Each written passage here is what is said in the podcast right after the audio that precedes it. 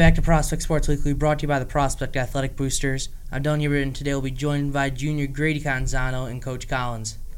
Congrats on making it to round two after the big win, beating Reavis 62 to 14. How does it feel?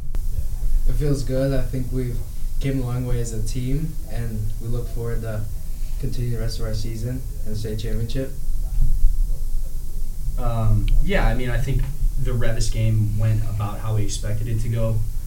Uh, and so I think we played, overall, we played a cleaner game than we played in the last couple weeks, which was important. Um, and I thought, on, you know, I just was saying I watched it today for the first time because I was right on to, to Rita. Uh, so when I went back and watched it, I thought we did have a pretty good level of physicality and swarm to the ball, which needs to continue.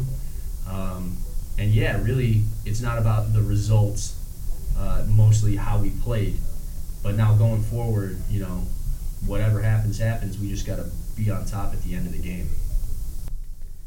Grady totaled eight tackles with no turnovers. How do you feel coming off that performance? Um, I think I had a pretty good performance against Reavis. I think we had a good defensive game.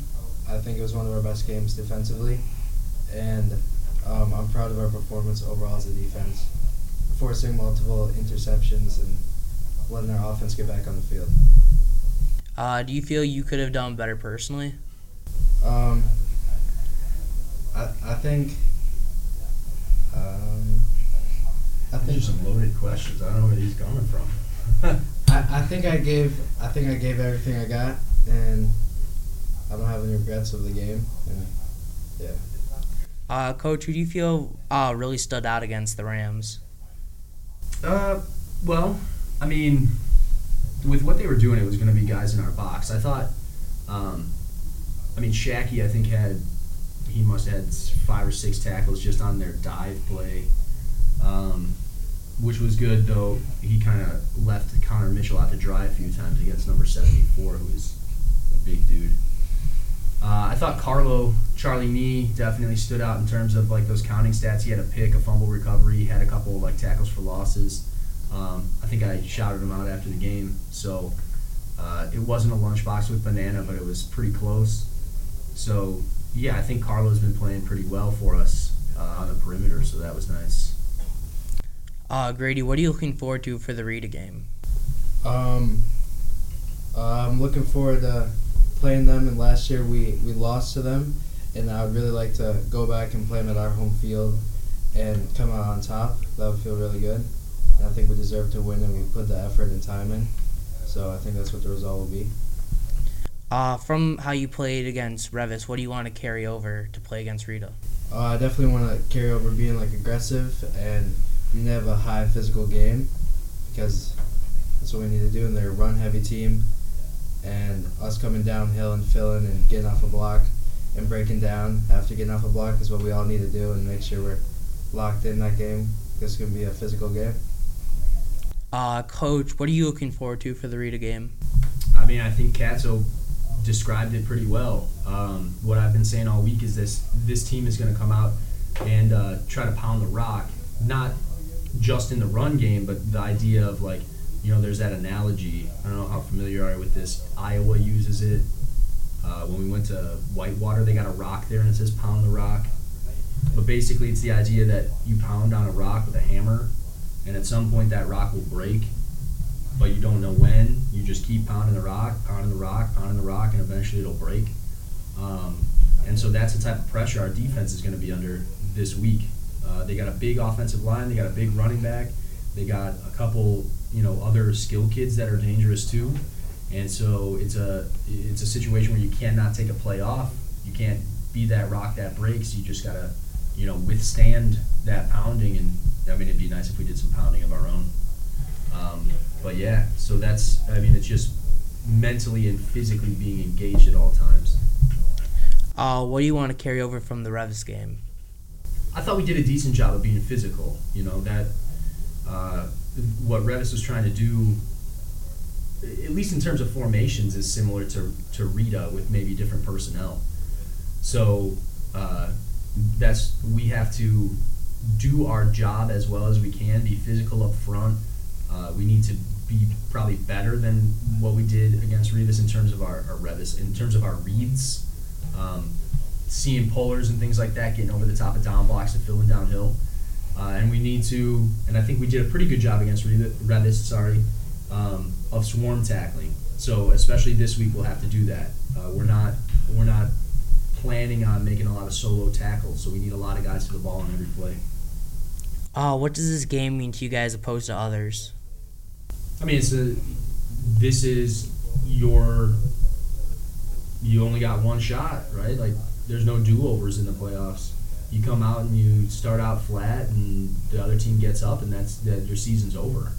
So there's just a different sense of urgency. Um, so right from play one, you got to set the tone and just carry that over. It's, it's a question of how much do you want to fight to keep your season going.